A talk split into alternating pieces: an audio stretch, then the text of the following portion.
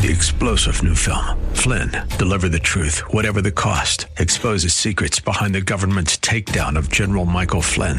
Flynn knew what the intel world had been up to. He ordered the first audit of the use of contractors. This set off alarm bells. He told the truth. He was the most dangerous person for Donald Trump to hire. They had to get rid of Flynn.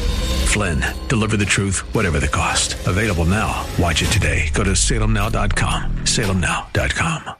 The John Steigerwald Show, sponsored by ServiceMaster of Greater Pittsburgh. Demand the yellow van. Portions of today's program may be pre recorded.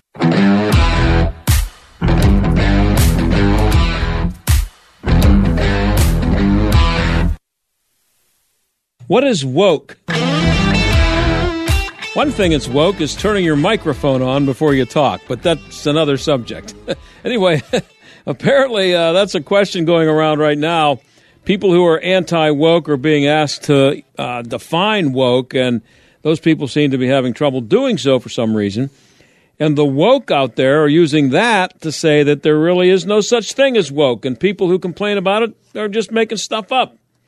Well, it's actually a word that I don't like to use because it's become such a cliche, and I try to avoid cliches, but it's pretty simple to me. Woke is when someone is in a permanent state of virtue signaling. It's a way of showing people that you are so much better than they are because you care so much more. And it's what causes people to put signs in their front yard that say, Everyone is welcome here. Science is science. No one is illegal. And maybe mixing in a, a Black Lives Matter sign. Now, I've seen some yard signs in, in rainbow colors that just say, We see you and we love you. That's nice. Nothing wrong with that. But being woke is what causes someone to think that they have to put that on a sign to make sure that everybody knows how wonderful they are. That's fine if you feel that way. Just shut up about it. Being woke is also being willing to accept stupidity that you would never accept if not for the, for the desire to be woke. Um, now, a good example of that would be um, actually defending, you know, men walking around naked in women's locker rooms. You only don't think that's insane if you're woke. Does that sum it up for you pretty good?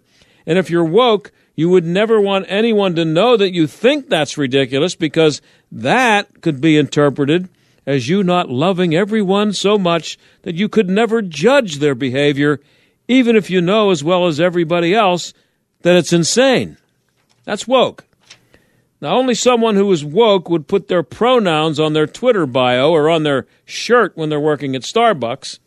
And only someone who is woke would tolerate people who make up 0.44% of the population demanding to change a language that's been around for 1,500 years or so so that their feelings wouldn't be hurt.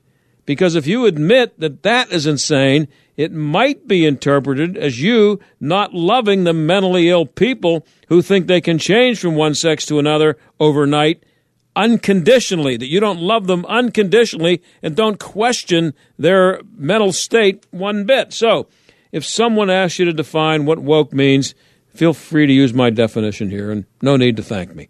Meanwhile, when we come back, uh, speaking of woke, the children who are actually law students at Stanford have embarrassed an entire generation, and the idiots in charge out there have made it easy for them to do it. We'll talk to someone who says it's proof that 99.9% of the people running colleges in America should be fired. Maybe that's a little strong. And in our second half hour, someone from the Black Leadership Network will tell you why San Francisco's plan to give every black citizen in the city $5 million as reparations for slavery is a ridiculous idea. Stick around. Wouldn't it be great to work in a place that makes a positive impact on the people, businesses, and churches around you? That place exists. I know because I work there. My name is Cassie, and I'm the digital marketing specialist with Salem Media Group in Pittsburgh. Right now, Salem Surround has an opening for one talented salesperson to join our team. Is that you? We'll bring the training, you just bring the talent. An understanding of digital marketing and some direct sales experience will definitely help you stand out. What are you waiting for? Take the first step to a career that is challenging, rewarding, and helps to create terrific results for our amazing customers. Join the sales team at Salem Media Group Pittsburgh. Email your resume to brad.marshall at salempittsburgh.com. That's brad.marshall at salempittsburgh.com. Salem Media Group is an equal opportunity employer. Well, just when you thought it couldn't get any better, Mike Lindell with My Pillow is launching My Pillow 2.0. When Mike invented My Pillow, it had everything you could ever want in a pillow. Now, nearly 20 years later, he discovered a new technology that makes it even better. The My Pillow 2.0 has the patented adjustable fill of the original My Pillow, and now with a brand new fabric that is made with a temperature regulating thread. The My Pillow 2.0 is the softest, smoothest, and coolest pillow you'll ever own. For my exclusive listeners, the My Pillow 2.0 is buy one get one free with promo code STAG. My Pillow 2.0 temperature regulating technology is 100% made in the USA and comes with a 10-year warranty and a 60-day money-back guarantee. Just go to mypillow.com, click on the radio listener square to get the buy one get one free offer. Just when you thought My Pillow couldn't get any better, My Pillow 2.0 gives you the best pillow ever. Enter promo code STAG or call 800-716-8087 to get your My Pillow 2.0s now. If you're a business owner, imagine getting up to $26,000 per employee. There's still time for business owners to file for the Employee Retention Tax Credit Program. This program is for business owners who continue to pay their W-2 employees during the COVID pandemic. Many businesses qualify and simply do not know it. All business types and industries may qualify. You can claim the credit even if you received a PPP loan. This is a cash payment and not a loan and can be claimed now. The licensed CPAs and tax professionals at DH Tax and Consulting have been serving business owners across the country for over 15 years. The best part is that until you receive your cash payment, you don't pay us a dime. Our tax credit specialists are available now at 833 ERC file and your tax payment estimate is quick, easy, and free. That's 833 ERC file to qualify you and your business for up to $26,000 per W-2 employee for free federal aid. Call us now at 833 ERC file. That's 833 ERC file. The word is out. People are abandoning their overpriced wireless carriers and flocking to Pure Talk for the same 5G coverage, but at a fraction of the price. In fact, the average family saves over $800 a year when switching from Verizon, AT&T, or T-Mobile. And switching is so easy. You can keep your phone, keep your number, or get huge discounts on the latest iPhones and Androids. Right now, you can get unlimited talk, text, and 6 gigs of data for just $30 a month. Or if you still want unlimited data, you can get that and still save a fortune. So make the switch and get the same coverage as the big guys, but at half the price. Go to puretalk.com, type in your address to find the coverage at your home, then enter promo code half off, and you'll save an additional 50% off your first month. That's puretalk.com, promo code half off. Switch to Pure Talk and get unlimited talk, text, and 6 gigs of data for just $30 a month because Pure Talk is simply smarter wireless. The John Show, AM 1250, The Answer. Well, the Federalist Society out at Stanford University had the nerve to invite a conservative judge, Kyle Duncan of the Fifth Circuit Court of Appeals, to speak on campus a few nights ago, and all hell broke loose. Um, law students acted like sixth graders, and uh, people in the administration, of course, acted like idiots. Uh, there seems to be a lot of that going on. Evita Duffy Alfonso is a writer at the Federalist and the founder of Chicago Thinker, and she offered a solution, and she joins us now. Evita, thanks for coming on. Appreciate it. Yeah, thanks for having me. So, I know you speak from recent experience because we had you on as a guest a couple of years ago when you were a student at the University of Chicago. So, you are not far removed from the insanity. How did you survive it? Well, how did I survive it? I, I was able to find a small community of, of like-minded people at, at the University of Chicago, which was really helpful to my for my sanity.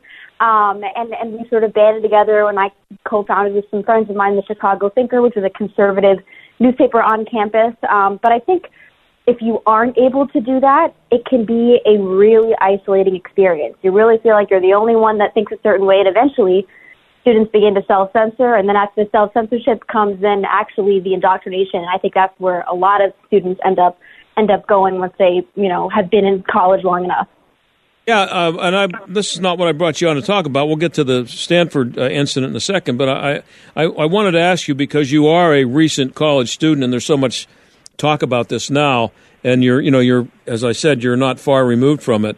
Um, how much of this, and we'll get to what happened, the details of what happened at Stanford, but how much of what you know and what I know now happened out there is a result of of kids. I'll start with kids who you know come in after high school and they're they're on campus. How much of that is a result of uh, what might have been a fairly normal person being indoctrinated over the three or four years, and that and that, that makes them insane, if that might be right. a strong word for it.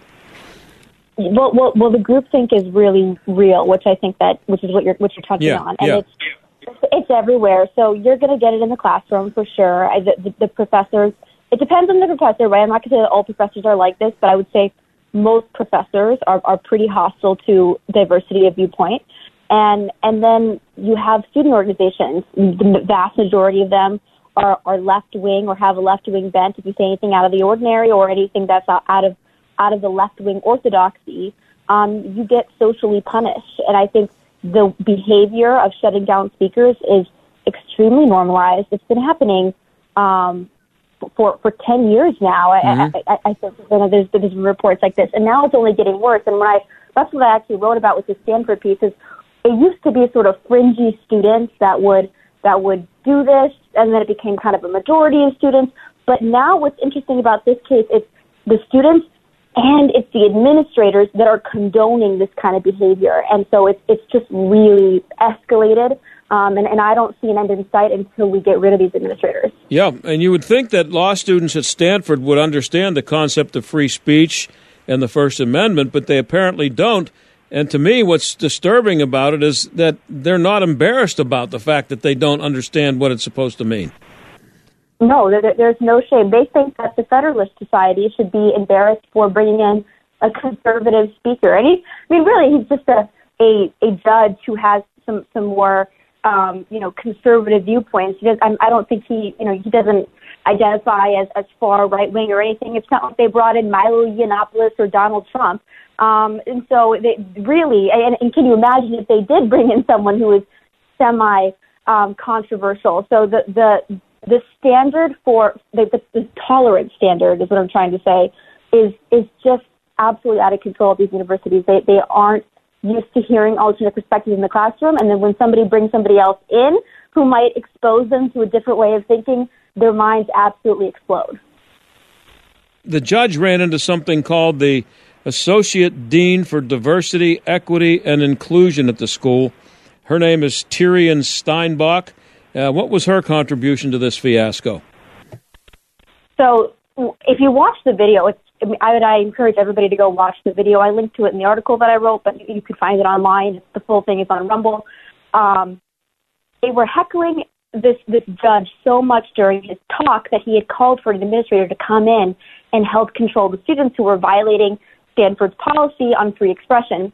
And this administrator comes in, takes the podium from him, and delivers prepared remarks shaming him um, for coming to speak on campus and for the way that he's he's ruled on certain cases in the past. It was ridiculous. She she she came in prepared to shut down his talk, um, and and said that his his rhetoric is harmful. It's dehumanizing. Um, for, for ridiculous things that are all dehumanizing. It's not like they brought in Hitler again. This is really reasonable, sort of mainstream conservative rhetoric that this guy sort of holds. Um, and and they they could not handle it. And this administrator condoned this behavior um, she said that what the students were doing was actually a good thing. Meanwhile, they're literally screaming and holding up obscene signs and prohibiting this man from simply speaking. It was an absolute outrage what she did. She violated university policy, and the university, to our knowledge, has not uh, punished her in any way, nor have they fired her, which is what they really should do. Now, if these were sixth graders, which is you know what I referred to them as uh, when I'm leading into you here, um, the teacher would come in and say, "Now, children, uh, you know, you you're we've studied this in school that there's this thing called the First Amendment, and you're supposed to allow people to express their opinion, and it's not right for you to come in and, and demand that he be shut down. Uh, but if you have someone who's called the Associate Dean for Diversity, Equity, and Inclusion, she has nothing to do with teaching, does she? No, and and I have to tell you, there are so many of these pointless administrators at these universities. Their, their job has nothing to do with learning. Actually, what they do is inhibit learning, which is what this woman did. So, we, I mean, if you, and it's just, it goes beyond the diversity, equity, inclusion departments, which are a massive problem on the university system. They're injecting themselves into the classroom and into activities, um, indoctrinating students, indoctrinating STEM students. Um, but also, they just these administrators are pointless. They make the lives of students and professors so much more difficult. If you want to dual enroll in a, course, you want to take it independent study, you have to go through all these pencil pushers. They cost the students money, right? That's the reason our tuition dollars are so high. It's only going to get worse with Biden's student loan bailout. Um, and they waste our time. And there used to be a time where universities were run just sort of by the professors and the students. If there was something that was not educational that needed to be dealt with, you know, sort of managerial, the, the department heads would handle that. Now we have more administrators than we have professors, and at Yale you have more administrators than you have undergraduate students. It's absolutely ridiculous. And that's what I wrote in the article, but 99.9% of all of these people, including the, the DEI um, administrator at, at Stanford, need to be gone. Yeah, ninety-nine point nine percent is a pretty pretty strong number there. Um, do, are, are, there? I mean, is there? I know you haven't been to every college in America, but is it possible to imagine that there might be someone holding the job that's called? What did I say? She was the dean of diversity, equity, and inclusion. That somebody is actually using that job for good. Is it possible that that could be taking place somewhere? Well, it's it's not a it's not a a, a necessary um, part of the campus. There was never a need for it. If you want to have a student group that organically comes together and talks about diversity, equity, and inclusion, totally fine. They can do it. There can be any kind of student group students can think of, and that should totally be allowed. So free campus, free inquiry. But they're institutionalizing racism because these these DEI um, institutes at the university are are inherently Marxist. They're critical theorists, and and their job is to push leftist ideology, particularly racist leftist ideology, what you find in, in critical race theory, onto the student body and enforce it. And it's it's it's playing a mind game with students because we're told to think about free inquiry, we're told to weigh the options, to read everything and to learn. And this tells us actually no, there's a right way to think about things and this is it. This is the equitable, the the non-racist way to view the world, um, and that is indoctrination in plain sight. These DEI departments and committees have no purpose on campus. They're antithetical to everything the university system should stand for. We're talking to Evita Duffy Alfonso. She's a staff writer at The Federalist, the founder of Chicago Thinker. You can find her piece at thefederalist.com. Uh, diversity, equity, and inclusion by its very definition, should include people with diverse opinions, and should in, and inclusion inclusion I think means including people. So uh, how can you have something called diversity, equity, inclusion, and having it uh, exclude people? It just makes no sense. And this is a this is at a, uh, uh, uh an institution of higher learning, supposedly. So the, it just it reminds me of this this line in South Park where they say the only thing we don't tolerate is intolerance. And that's exactly what it's like on college campuses. Anything that they deem to be intolerant, not a valid viewpoint. You're not allowed to say it. You're not allowed to speak on it. If you raise your hand and talk about it in the classroom, um, you you will either be punished, you will have your speaker shut down, like at Stanford, or and this is what I think is, is an even bigger problem is you'll be socially shamed. And the social shaming is really what, what, what kills the intellectual diversity in the classroom. It's not about, I think your idea is bad because blank. It's, I think you're a bad person because you believe right. this thing. Right. And, and suddenly you feel afraid to say what you think.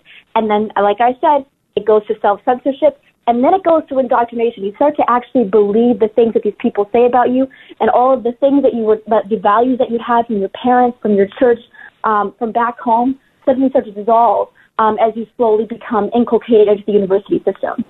And how much of a minority are or were people like you on the campus who did not swallow this stuff and even push back on it? I mean, I know there's some. We obviously saw that there's a the Federalist Society, and that's what caused this uh, fiasco out there is them having the nerve to invite somebody. But how much of an of a minority are are people who are in groups like the Federal Federalist Society on the average right. campus? So it's it's a good it's a good question, and it's really it's hard to tell because of of the self censorship. So when I first came to campus, my thought was I'm the only one. There's probably 10 other people who believe what I believe, and they're all at the college Republicans meeting on Wednesday night. And the truth is, it's it's not it's not actually like that because so many kids are afraid to say what they think in the classroom that um, they they're not they're afraid to even join clubs like the Federalist Society. They're afraid to join the College Republicans or the Young Americas Foundation, and so they're sort of closeted. You know, we talk about people in the closet and and, and coming out as LGBTQIA the real people in the closet on college campuses are are the conservatives, and the and the data shows that if you go to to fire, um, it, they've done a lot of studies on this of how often students are self censoring and how often um, there are closeted conservatives on campus. Um, and um, how do you suppose a, a dean for diversity, equity, and inclusion at a law school fills an eight hour day, especially when you consider that, as you've pointed out, they have, they have a lot of them. There's not what's her name's Tirien Steinbach isn't the only one at Stanford. What, how do they what what do they do all day? Yeah, I, I think I think all day they are trying to contrive controversy and on the college campus. Anytime that you see sort of organic debate happening, they come in, they insert themselves, and they talk about how the other side of, of, of the political spectrum is, is dehumanizing trans people or spewing hatred. Um, and they also every so in the beginning of every school year they have a big job. They come in and they do massive sensitivity, required sensitivity training for the freshmen, already setting the standards of here's what you're allowed to say, here's what you aren't. If you don't follow by the rules we're prescribing on day one on campus, there will be punishments. You will be labeled a bigot on this campus.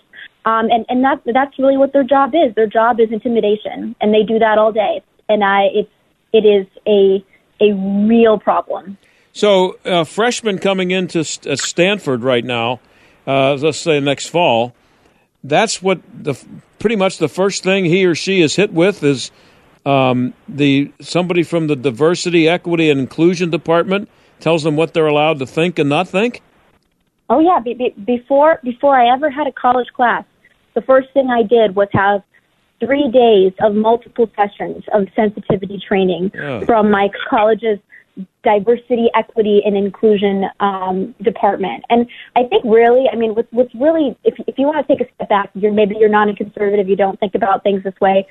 It, it's it's really infantilizing students that you can't you can't function as a human being. You need to be told how to interact with others. You need to be told what kind of opinions to have before you enter campus. These are legal adults that are being treated like children by these equity, diversity, and inclusion departments and by the administration as a whole. And there was a time in the 1960s when college, when college students, actually leftist college students said, we don't want the administration in our lives. We're adults. We're going to be, we're going to act like adults. We're going to have the freedom to live our lives the way we want. The only thing the university should be doing is conducting classes. And that has completely fallen by the wayside. And now the leftist students have changed course and they want the administration involved in their lives constantly. And that happened the most during COVID. And the administrators, um, the way they treated students and staff during COVID was, was unprecedented and egregious. Well, I have a little less than a minute to go. Uh, you would think, uh, Evita, that there would be some colleges out there, and I know there are some, but there would be a lot more who would look at this and say, you know, you know what would be a good marketing plan? Would be to advertise to parents that we don't have a, uh, a diversity, equity, and inclusion department. That you're just oh, going to come here and learn stuff. A hundred percent right. I would send my child to a school that had no administrators. It was run just by the faculty. Yeah, well, that, well your uh, column uh, maybe convinced a few people to do it. A great piece today at the uh, Federalist.com, and hope to have you on again soon. Thanks, Evita. Thank you. Okay, that's Evita Duffy Alfonso. Find her uh, work there at thefederalist.com.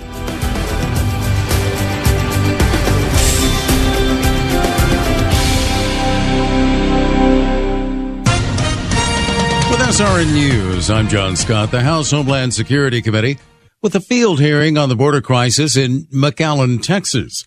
Committee Chairman Mark Green of Tennessee says there have been a couple of developments since the Biden administration began. One, they're the policies, there, and and those policies came from the promises the president made during his campaign. And two, the State Department has allowed the return agreements to expire. The panel's Democratic members boycotting that hearing. The way is cleared for the first major railroad merger in more than two decades after federal regulators approved Canadian Pacific's $31 billion acquisition of Kansas City Southern. Ohio filing a lawsuit against Railroad Norfolk Southern to make sure it pays for the cleanup and environmental damage caused by that fiery train derailment on the Ohio Pennsylvania border in Palestine last month. This is SRN News. If you have an IRA or 401k, please listen closely. My name is Jason Hanson. I'm a former CIA officer and New York Times bestselling author. Throughout my career, let's just say I've been in some hairy situations. And I believe right now the biggest threat facing Americans is they need to protect their wealth, which is exactly what I'm doing for my wife and six kids. And I believe the ultimate safe haven is physical gold and silver. You can protect your hard-earned retirement assets with a tax-free loophole that allows you to convert your retirement into physical gold and silver. The folks I use are Advantage Gold, and believe me, I've investigated the heck out of all types of people. Advantage Gold is the nation's highest rated gold company. They have the best process, pricing, and service. If you want to get your free gold and silver investment kit, please contact Advantage Gold right now, and you'll see how easy it is to protect yourself with precious metals. Call 800 900 8000. That's 800 900 8000. 800 900 8000. Advantage Gold is not an investment advisor or a tax advisor. Consult with your financial advisor before investing. Call 800 900 8000 thousand. AM 1250, The Answer. The Mike Gallagher Show. He's your happy conservative warrior. In New York, it was like a sci fi movie. All the shelves have locks on them now. They can't keep the stores open. All the Duane Reades and the CVS's and the Walgreens are closing in New York City. You know why? Because people stroll in and out shoplifting all day long. Breaking news and what to make of it. The Mike Gallagher Show. Weekday mornings at 9. Right before Del Walmsley at noon on AM 1250. The Answer. Hey, John Steigerwald here for Johnny and Jesse Samick, my friends over at Service Master of Greater Pittsburgh. When disaster strikes your home or business, demand the yellow van. Fire, water, or mold, Service Master's technicians are trained and equipped to get you back to normal fast. Even when dealing with insurance, you have a choice who repairs and cleans up the mess. Make sure you demand the yellow van. Call Service Master of Greater Pittsburgh. Demand the yellow van. Call Service Master. AM 1250 and FM 92.5. The Answer.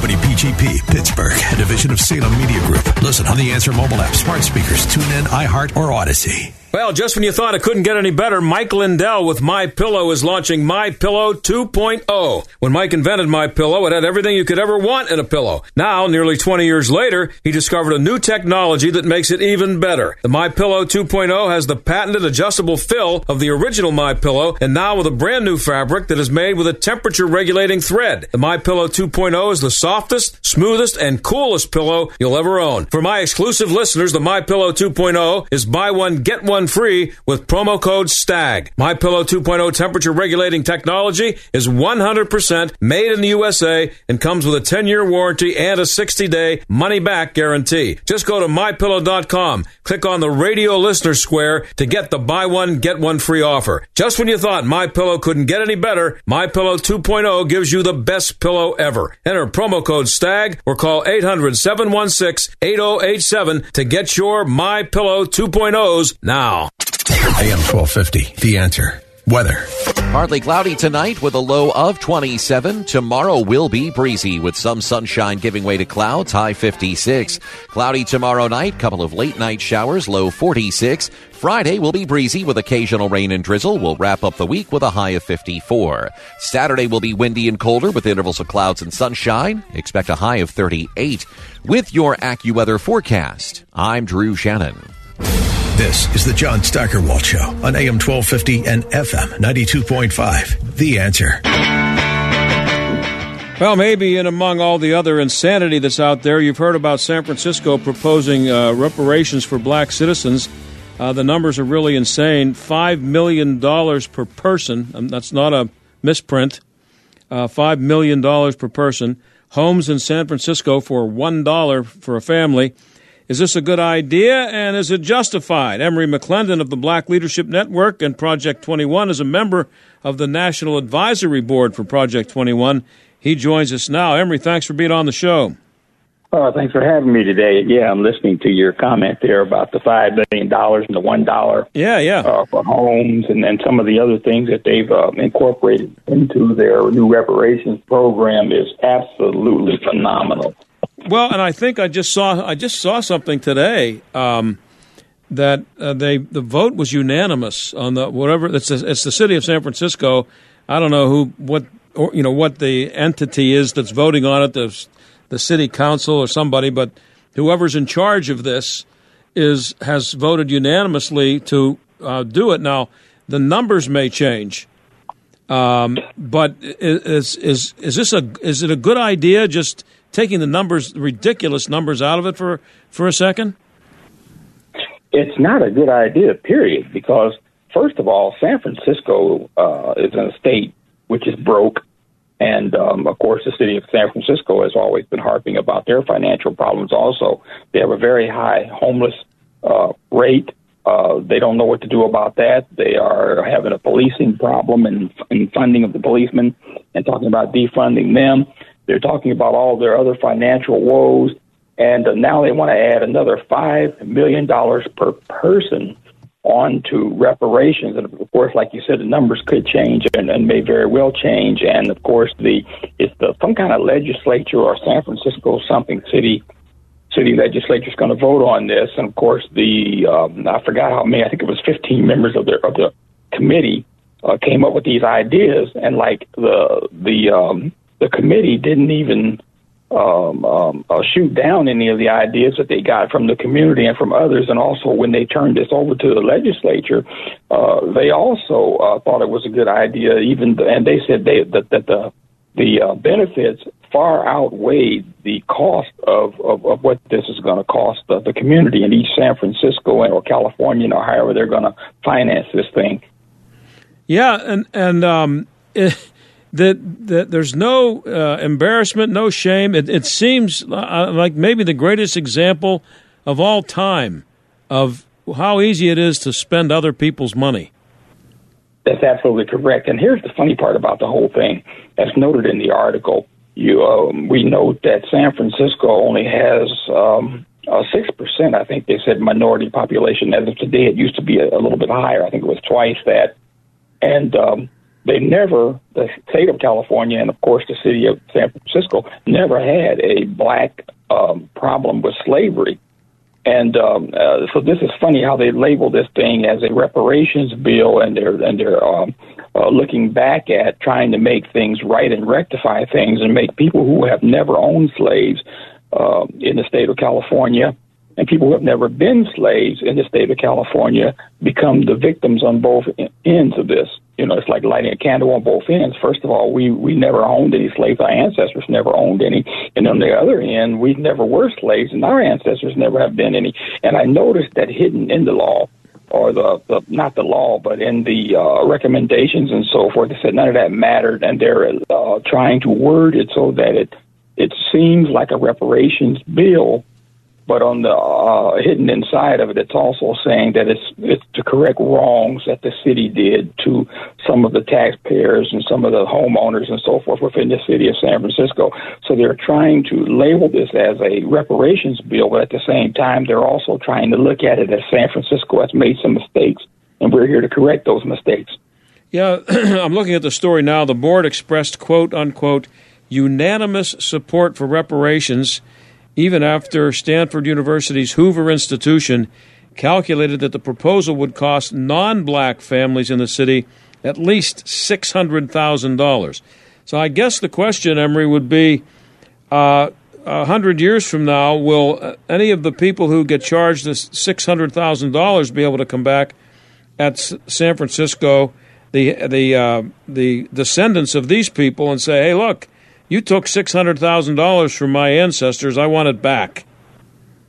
Yeah, that's an interesting question. I also thought about that also.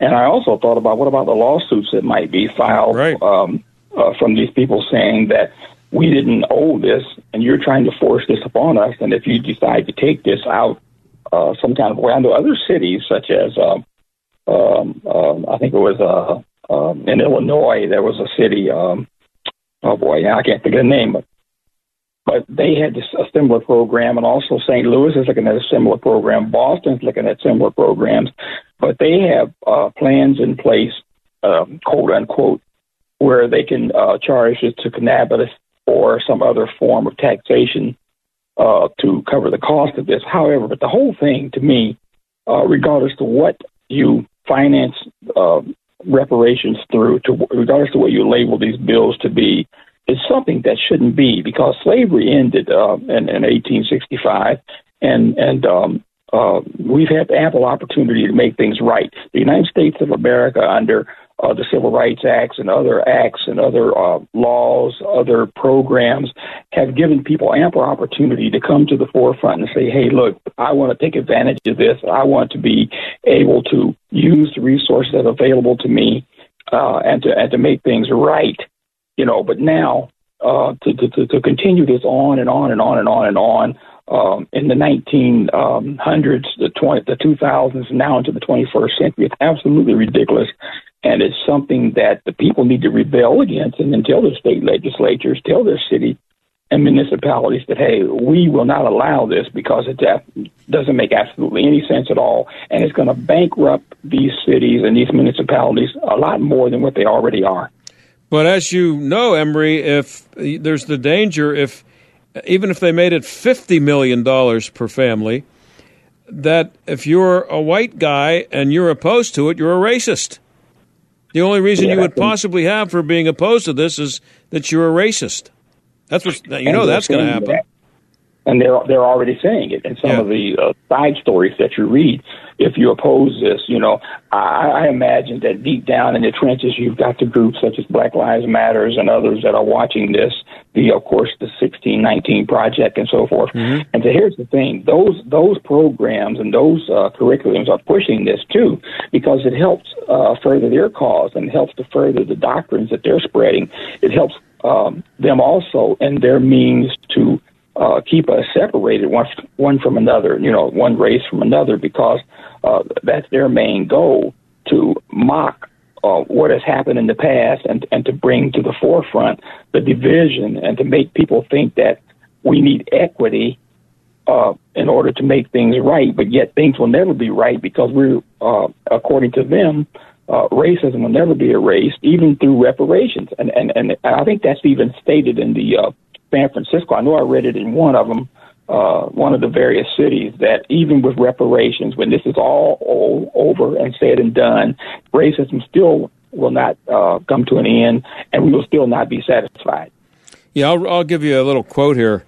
Uh, and we're talking to Emery McClendon of the Black Leadership Network. He's on the National Advisory Board for Project 21. Um, there wasn't a math formula. San Francisco chair of the uh, African American Reparations Advisory Committee, Eric McDonnell, told the uh, Washington Post, quote, it was a journey for the committee towards what could represent a significant enough investment in families to put them on this path to economic well being, growth, and vitality that chattel slavery and all the policies that flowed from it destroyed. So uh, I, I guess the, the premise here is that families in San Francisco now are still suffering the effects of chattel slavery that ended 150 years ago.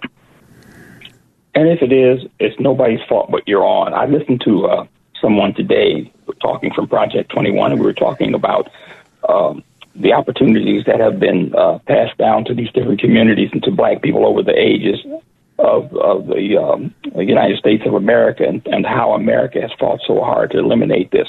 Now, here's another thing that we looked at too, and that is you have people who have been duped by their so-called racial and civil rights leaders. They've never been taught that personal responsibility, that you need to get out there and, and seek the American dream for yourself. You got a, a group of people who love to sit back and wait on the government to give them freebies mm-hmm. and also um, um, uh, little state stipends and so forth that just barely carry them through. You give a person like that five million dollars, what do you think is going to happen? You're going to see Air Jordans out the kazoo. You're going to see jewelry. You're going to see Yeah. a bunch of people walking around looking like uh, Doctor. I mean, um, uh, Mr. T from the Yeah. from the from the uh, from the uh, TV series. You Right. know, with chains around their neck. There's going to be more crime because people are going to be beating each other up, robbing each other, trying to get this stuff from one another, and, and it's going to be a complete waste rather than investing. excuse me. Rather than investing the, the money in a worthwhile causes, this money is going to be wasted if it is ever uh, uh, given to, to anyone. You know, my thing is that, that of course San Francisco seems to be uh, pretty serious about about doing this, but in most cases we find out that reparations are just talk, talk, talk, and nothing ever comes to fruition. But we'll see because in in uh, Illinois. Uh, they did pay out some money, but it was basically uh, toward uh, paying mortgages and making home improvements. So I don't think the cash actually went in hand. But in this case, we're talking giving people the actual cash dollars and also moving them into a house. You know, can you imagine a person that's gone out, worked very hard all of their life, got a mortgage, and then defaulted on that mortgage because they lost their job or because maybe something happened where tax rates went up and, and, and then they just couldn't afford, they had medical bills, and then their homes are, are, are taken from them in foreclosure and given to someone for a dollar. Yeah. Wow. Well, th- it says here, uh, according to the uh, the Board of Supervisors, while neither San Francisco nor California formally adopted the institution of chattel slavery, the tenets of uh, segregation, white supremacy, and systemic repression and exclusion of black people were codified through legal and extra legal actions, social codes, and judicial impor- enforcement. And um, and it says that uh, you know that this was that that the, it's not just about slavery, uh, and so you could you could apply it, I guess, to anything. But here's my yeah yeah, and here's my thing. Um, if uh, and, and th- these government people who, who are so quick to want to throw money around like this, throw it at problems to show how wonderful they are, even though they know that they almost never work. Um, I wonder uh, what what kind of education black kids or all kids are getting in the San Francisco city schools these days. Uh, what percentage of them are reading have uh, you know are showing reading or math proficiency? And if you want to sue somebody, it ought to be the kids who have been forced to go through urban schools the last fifty years. That would be a good lawsuit. That, I, that, that my education was fraudulent. Amen. I, I agree with you to- uh, totally. And not only that, but what about uh, what's going to happen later on down the line when you've got this transgender push and the, and the sex changes and so forth, and giving the kids these hormone drugs and so forth? Are we going to have to come up with reparations for that also? You know, this is a very serious situation, and I think it's a it's a, it's a, uh, a, a gross misuse of taxpayers' funds. It's a gross misuse of people's ability to be able to take care of their own financial obligations. And I think the city of San Francisco is going to regret this if they pass this and, and, and it comes to fruition. And frankly, like I said, I don't expect this to work because I don't know where they're going to get the money from. And I, I've, I've looked at this and looked at this and looked at this. I've written about this as far back uh, in op-eds and so forth as far back as 2017, 2018. And I, I pondered and discussed this with other Project 21 people and other organizations. And we just cannot, for the life of us, understand how in the world these communities are going to come up with this money and how they're going to try to sell this to the people. We've got enough problems now with inflation and, and with the bank closures and, and, and defaults and so forth in this country with supply chain problems and so forth. And now they're going to add another five million dollars per person. I mean, that's billions and billions of dollars over the over the over the time frame that we're looking at here. Is the message to blacks uh, coming from government, especially young black men, uh, that they're helpless victims who who need who need people like uh, Joe Biden and Nancy Pelosi to survive? That they and then and that's what those people want is to create that impression. Yes, and it's not only coming from people like Joe Biden and the Biden administration, and it started, you know, really uh, to uh, come to forefront during the Clinton administration and the Obama administration, but it's also coming from these groups that these people are looking up to, and and and and, and uh, these groups that are supposed to be uh, their leaders and are supposed to be giving them a help, helping hand and showing them the way, such as Black Lives Matters, uh, Antifa, and you're looking at the 1619 Project and all these other um, um, alphabet type uh, curriculums, DEI, SEI, and um, and other ones, you know, that are coming into our schools and so forth. They're telling these kids that you're helpless, you need us, um, your peers who you um, hang out with, you can no longer hang out with them anymore because they hate you, you hate them, they have it, and you have nothing, and you need to get part of what they have by them giving it to you. And this is what reparations all about: taking from one group, giving to another, and uh, that group that they're taking it from are, are, are many in those groups. They're not uh, hand me down uh, recipients of their parents' wealth, but they worked, went out and worked for what they got and they made something of themselves by pursuing the American dream. But now all of a sudden, these groups and the government want to just hand it out and dole it out, and it's like like the old adage says. It's easy to spend other people's money, especially when you don't have to worry about it and you, you're elected to a position and all you do is just sign the dotted line or take a vote. And you don't. You also don't have to pay the price for the mistake you made. Somebody else will pay the price down the road. Hey, um, uh, Emery, I'm really uh, glad you came on the show. I appreciate it. I appreciate you having me on. I just like to take every uh, thank you once again, and I'd like to tell everyone take your time, look at this, and and just look at what's going on in America. We're already bankrupt enough. We're already got enough problems in America without adding on more and more debt. Wouldn't it be great to work in a place that Thank makes you, a Emery. positive impact on the people, businesses, and churches around you? That place exists. I know because I work there. My name is Cassie, and I'm the digital marketing specialist with Salem Media Group in Pittsburgh. Right now, Salem Surround has an opening for one talented salesperson to join our team. Is that you? We'll bring the training, you just bring the talent. An understanding of digital marketing and some direct sales experience will definitely help you stand out. What are you waiting for? Take the first step to a career that is challenging, rewarding, and helps to create terrific results for our amazing customers. Join the sales team at Salem Media Group Pittsburgh. Email your resume to brad.marshall at salempittsburgh.com. That's brad.marshall at salempittsburgh.com. Salem Media Group is an equal opportunity employer. Well, just when you thought it couldn't get any better, Mike Lindell with My Pillow is launching My Pillow 2.0. When Mike invented My Pillow, it had everything you could ever want in a pillow. Now, nearly 20 years later, he discovered a new technology that makes it even better. The My Pillow 2.0 has the patented adjustable fill of the original My Pillow, and now with a brand new fabric that is made with a temperature regulating thread. The My Pillow 2.0 is the softest, smoothest, and coolest pillow you'll ever own. For my exclusive listeners, the My Pillow 2.0 is buy one get one free with promo code STAG. My Pillow 2.0 temperature regulating technology is 100% made in the USA and comes with a 10-year warranty and a 60-day money-back guarantee. Just go to mypillow.com, click on the radio listener square to get the buy one get one free offer. Just when you thought My Pillow couldn't get any better, My Pillow 2.0 gives you the best pillow ever. Enter promo code STAG or call 800-716-8087 to get your My Pillow 2.0s now.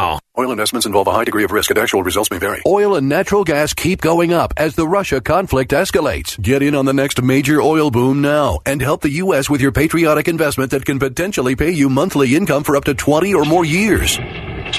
That's the sound of a producing oil well and the sound of a smart investment. If you're an SEC accredited investor and have at least 25,000 liquid now, you can take advantage of Encore Energy's projects and a huge tax savings for this year. If you invest in oil and natural gas, you're allowed to write off nearly 100% of your investment in the first year. Goldman Sachs is projecting oil to go up to $100 a barrel and natural gas is the fuel of the future and trading at record prices. Call 800-287-6691. Encore Energy is a major investor and experienced operator in its core area of operations. Call now and learn how to deduct 100% of your investment and create 20 or more years of potential monthly income. Call 800-287-6691. That's 800-287-6691. Did you know that the average price of a used car is up over 40% from just a year ago? The cost of living has gone up and the cost for auto repairs is rising as well. The car you have needs to last you longer than ever. So if your vehicle has less than 150,000 miles with an auto warranty about to expire, or with no warranty coverage at all, you need to call CarShield at 800-523-8667. We've just announced a low-cost month-to-month vehicle service plan to help save thousands of dollars on out-of-pocket expenses for future auto repairs. While the cost for new and used cars continue to go up, CarShield offers protection plans at an all-time low. Drivers who activate their plan today will also receive 24-7 coast-to-coast roadside assistance, courtesy towing and emergency tire, battery, and key lockout service. Call 800-523-8667 today to save 20% on your plan. That's 800-523-8667. Keep your car protected. Call 800-523-8667. Again, 800-523-8667. The John Steigerwald Show, AM 1250, The Answer. Uh, let's finish with some sports, uh, and not basketball, but hockey. And Sidney Crosby, uh, Josh Yohe, who's been on the show a few times, does a great job covering the uh, Penguins for The Athletic and he wrote a piece about Sidney Crosby yesterday. And everybody, whether you're involved in sports or like sports uh, or not, uh, you you really need to appreciate Sidney Crosby. Uh, this is a kid who came, and not a kid anymore. Obviously, he's 35 years old, but he he came here as a kid, 18 years old. Uh, a franchise that was about 20 minutes away from bankruptcy, and people thinking it was about to die. And he had was brought in with the idea that he was going to his first pick in the draft, lottery. You know, they won the lottery, got him as the first pick, and he was going to save the franchise. Well, uh, he's now playing in his 18th season, and in every season that he's played, he has averaged at least one point per game. Wayne Gretzky is the only person in the history of the NHL to average one point per game uh, with 19 to start his career. So he's he's the second guy ever to do it. But and and the guy has just lived up to the billing. They've won three Stanley Cups with him. That all neither of the three would they have won. None of the three would, uh, would they have won without him. But here's the best part about Sidney Crosby. Josh Yohe wrote this story about his consistency and what he's done as a hockey player, and just ridiculously consistent as a player. But here's what else he's been consistent at. I dare you to go out and try to find one person in Western Pennsylvania to say a bad word about Sidney Crosby. 18 years, half his life he's been here. You won't find one person. Talk to you tomorrow. The John Steigerwald Show is a production of Salem Media Group and sponsored by Service Master of Greater Pittsburgh. Demand the yellow van. Three star general Michael J. Flynn, head of the Pentagon Intelligence Agency, knew all the government's dirty secrets. He was one of the most respected generals in the military. Flynn knew what the intel world had been up to, he understood its funding. He ordered the first audit of the use of contractors. This set off alarm bells. The explosive new documentary, Flynn, Deliver the Truth, Whatever the Cost, uncovers the facts behind this scandal. Flynn told the truth. He was the most dangerous person for Donald Trump to hire. I find out the worst enemy that I'm going to face in my life is right here in America. They took my assessment and they wanted me to change it. And I was like, I'm not changing it. They had to get rid of Flynn with in depth interviews, archival footage, and never before seen personal records of the man behind the headlines. I just felt like I was drowning. Flynn, deliver the truth, whatever the cost. Available now. Watch it today. Go to salemnow.com. Salemnow.com.